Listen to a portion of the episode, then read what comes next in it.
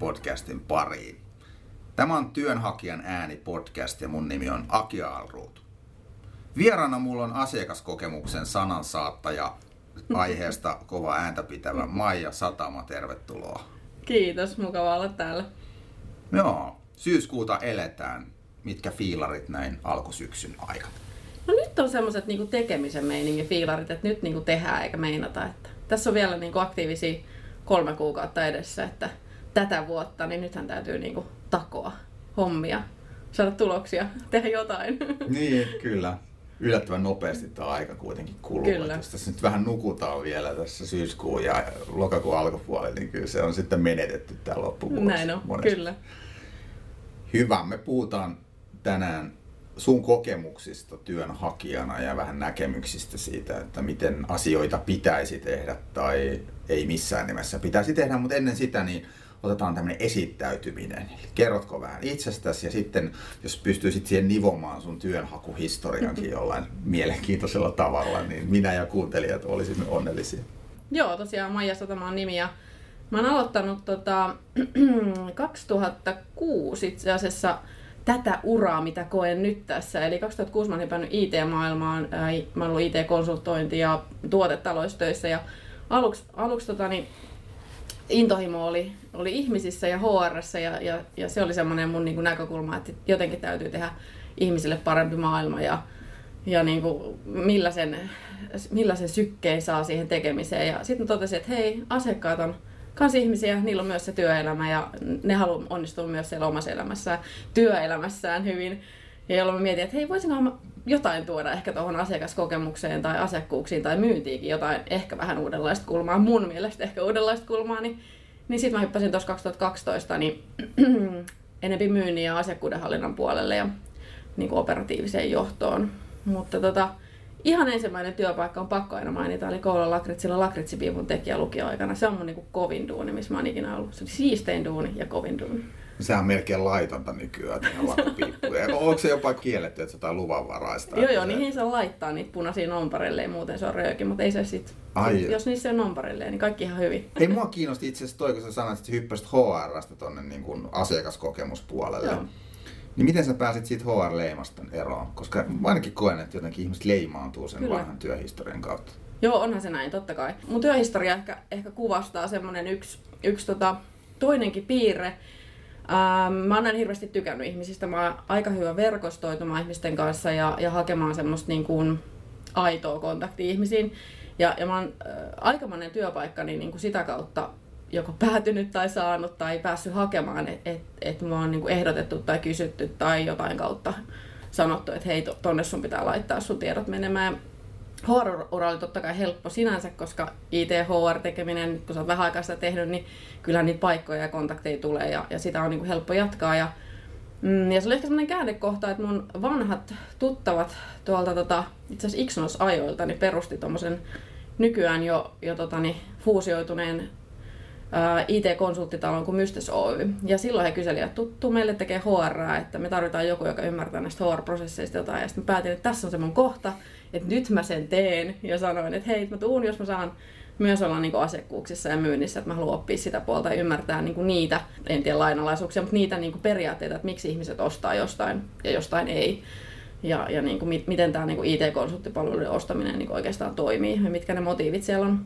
Ja se oli ihan niin kuin, siis key factor tässä mun työelämässä, että et en tiedä, olisinko itse asiassa muuten varmaan, olisinko uskaltanut hypätä edes hakemaan tai olisinko ihan täysin tuntemattomalle henkilölle edes ollut niin kuin vakuuttava hakija sitten tohon puolelle, mutta se oli hienoa. Siellä painettiin vähän reilu viisi vuotta hommia ja opin ihan hirveästi.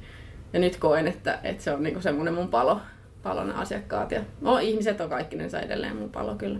Sä oot siinä mielessä onnellisessa asemassa, että sun työmarkkina-arvo on ollut sitä luokkaa, että sua on pyydetty töihin tai, tai annettu vinkkejä, että haepa tonne, että saatat pärjätä.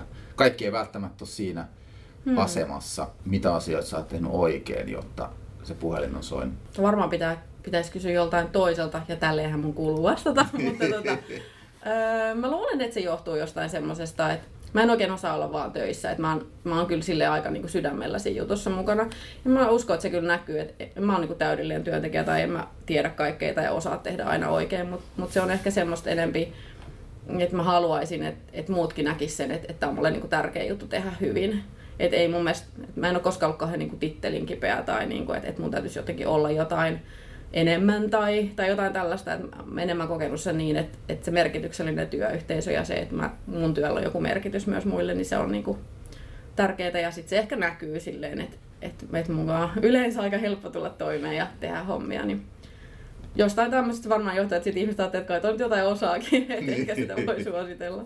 Mikä on sulla semmoinen myönteinen kokemus, mitä sä edelleen muistelet työnhakijan? Kyllä nämä varmaan nämä riskinoton kohdat on ollut semmoisia, missä mä oon kokenut, että työnantaja on ottanut riskejä. Eli, eli mä opiskeluaikoina olin, olin tota asiakaspalvelukeskuksessa duunissa ja vedin siellä tiimiä ja sitten mä jotenkin mietin, että tuo IT-alahan on kauhean mielenkiintoinen, että et, et voisinkohan mä ymmärtää siitä jotenkin lisää, että mulla ei ole mitään niin kuin IT-kokemusta eikä mitään. Ja sitten mä päätin hakea IT-alalle ja, ja tota, silloiseen Ixonos Oyn ja itse asiassa se ei ollut vielä ihan Ixonosta se osuus, mihin mä hain, mutta, mutta tota, siinä oli miellyttävä kokemus kyllä sillä että mä laitoin hakemuksen, taisin vielä klassisesti soittaa perään, että olen tosi, mielen, tosi kiinnostunut ja minulla ei ole kokemusta, mutta haluaisin tulla juttelemaan. Ja se oli semmoinen, kun haastattelija oli niin kuin tosi aito ja jotenkin sille kertoi ihan reilusti, että on meillä tämmöisiä haasteita ja, ja tämmöistä täällä tapahtuu ja, ja tämmöisiä asioita hän niin toivoisi, että mä tekisin sitten ja, ja miten mä koen mun osaamisen. Et se oli jotenkin, mulle tuli semmoinen fiilis, että hänkin tajusi, että en mä osaa kaikkea ja, ja mulla on paljon niin kuin opeteltavaa, mutta se oli, se oli tosi kiva ja sitten kun se vielä päätyi siihen, että mä sain sen työpaikan, niin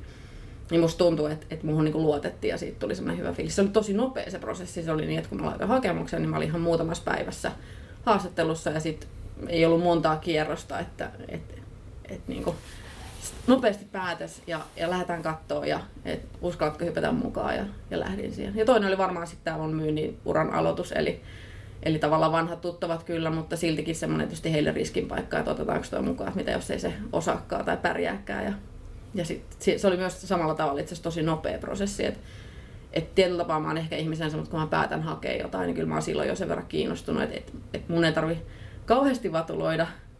Tosin varmaan päästään myös siihen, että sitten täytyykin vatuloida, mutta tota, et mä jotenkin tykkään siitä, että se etenee ja mulla on niinku tietoja, mitä tapahtuu seuraavaksi.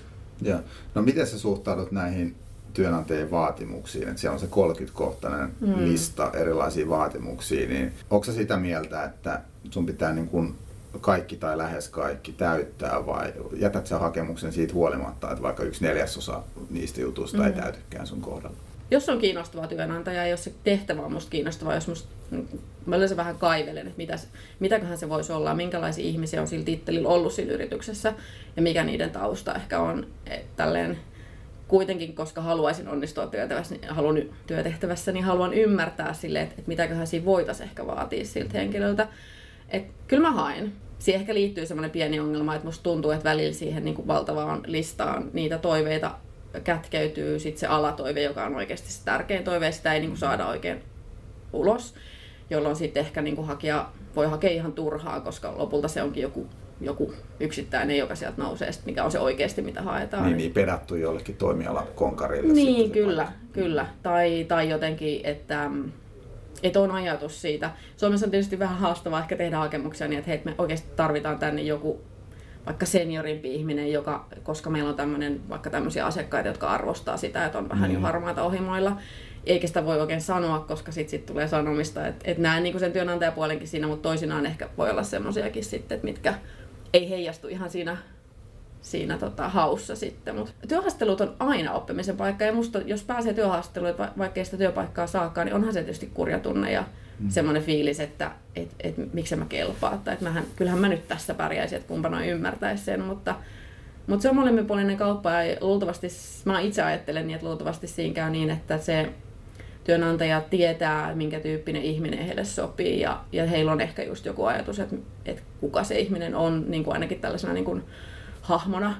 Ja jos mä en ole se, niin en mä ehkä sitten halunnutkaan sinne työpaikkaan. Jos mä en sellaisena kuin mä oon kelpaa tonne, niin voisin mä ylipäätään olla onnellinen siinä työpaikassa. Hmm, kyllä. Niin mä väitän, että et. On se. Kyllä mä näen sen työsuhteen kuitenkin ehkä liiankin niin merkittävänä ihmisen elämässä, mutta kyllä mä näen sen vähän semmoisena mä joskus sanonut sitä, että kun lähtee työpaikasta, se on vähän kuin erois parisuhteesta, että siinä on se sama niin kuin dynamiikka, että ei se ollut sun syy, että, että mä vaan niin kuin tarvin jotain enemmän. Niin tällä tapaa mä näin sen rekrytilanteenkin semmoisen, että, että, että se on niin kuin ystävä tai parisuhteen aloitus, että et sä ei halu, kukaan ei halua olla se kakkosvaihtoehto, se, että otetaan nyt toi, kun emme muuta saatu. Että kyllä mä niinku haluaisin, että mulle tulee se tunne, että toi on meille niinku tärkeä ihminen ja toi me halutaan. Että... Niitä ykköskandi peruu ja niin, niin. no, no en mä, siis tietysti niin kaikki ei yhtä periaatteen miehiä kuin minä, niin mä luultavasti marttyyrinä kieltäytyisin sitten tehtävästä, että hei, mä en ole mikään B-vaihtoehto. Mä haluan mennä jonnekin duuniin, missä mä oon A-vaihtoehto. Kyllä. No hei, myönteisiä kokemuksia sulla on paljon. Sä kerroit pari mm. esimerkkiä. Onko sulla kielteisiä kokemuksia työnhakijan? No joo. Mä tota, itse asiassa ensimmäistä kertaa tänä keväänä olin semmoisessa tilanteessa, että tota, mm, niin sanotusti äh, yrityksen tilanne oli sen verran heikko, että palkanmaksu ei ollut varmaa, joten mä päädyin etsimään uusia töitä. Ja eka kertaa ehkä sellainen tilanne, että nyt on niin kuin pakko löytää. Et aikaisemmin se on ollut, mä ollut työsuhteessa ja mä oon niin kuin, mulla on joku tunne, että mä haluaisin tehdä jotain enemmän tai jotain toisenlaista. Ja, ja tota, ää, nyt mulla oli sellainen tilanne, että on vaan niin pakko löytää. Niin, niin siinä ehkä tilanteessa, kun sit oli se tarve löytää se työ ja vielä semmoinen oma ajatus siitä, että se pitäisi olla tosi kivaa ja mukavaa ja semmoista, missä mä haluan olla myöskin kauan, että mä en halua vaan vaihtaa hetkeksi johonkin. Toisaalta haluan niin vaan nopeita työtä, vaan mä haluan, että se olisi hyvä. Ja sitten sydän verellä kirjoitti niitä hakemuksia ja, ja niin kuin, mietti, että mihin, mihin firmaan, mihin niin kuin yritys, minkälaiseen maailmaan mä sopisin ja, ja kuka voisi olla se mun niin kuin esimies tai, tai niin kuin, minkälainen toimitusjohtaja siellä yrityksessä on. Ja sitten laittoi niitä hakemuksia ja sitten niistä ei kuulu mitään. Niin se oli ehkä semmoinen, että et, et edelleenkin mulla on vissiin viisi hakemusta, josta mä en ole niin tähän päivään mennessä kuullut yhtään mitään takaisin. Siis edes, että olemme vastaanottaneet hakemuksen, niin kyllä musta se on vähän tyyliä. Mä, mä tiedän, että toki on niin kuin työnhakija- ja työnantajapuolella molemmilla puolilla sitä, että heitetään, roiskitaan vaan hakemuksia eikä mietitä. Ja, ja mun mielestä, että jos sä vaan niin roiskit hakemuksia, niin se on ihan ok, että sä et saa koskaan vastaus niihin, mutta, mutta jotenkin se tuntuu, että, että jos ihminen on oikeasti hakemassa, niin olisi nyt ihan kiva, että sieltä tulisi edes se, että hei, no ei tämä nyt tästä mene eteenpäin.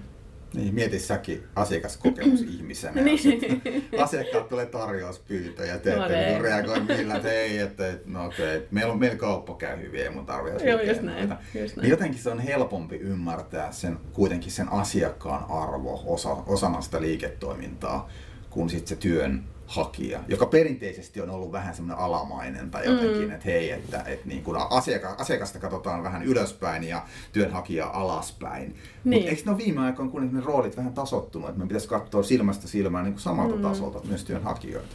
Joo, kyllä musta tuntuu, että se, et en mä tiedä, onko enää semmoisia edes, jossain vaiheessa puhuttiin, että on joitain aloja, joissa suurin piirtein voidaan tuosta kadulta käydä hakemaan uutta väkeä, jos ei sua kiinnosta. Mutta en mä tiedä, onko nykyään enää sellaista, että kyllä niin kuin kaikilla aloilla – se henkilön sitoutuminen siihen työnantajaan on niin kuin musta tärkeytynyt, mm-hmm. jolloin, jolloin se niin kuin pitäisi näkyä kyllä siinä rekrytointiprosessissakin niin, että et ei, mun mielestä ei pitäisi olla varaa tehdä niin, että et, et sä et vastaa tai, tai tota, jos olet vaikka käynyt haastelussakaan, niin sen jälkeenkään et kuule mitään tai niin kuin tämmöistä, että kyllä musta se on vähän niin kuin, vähän riskipeliä ehkä. Mm-hmm.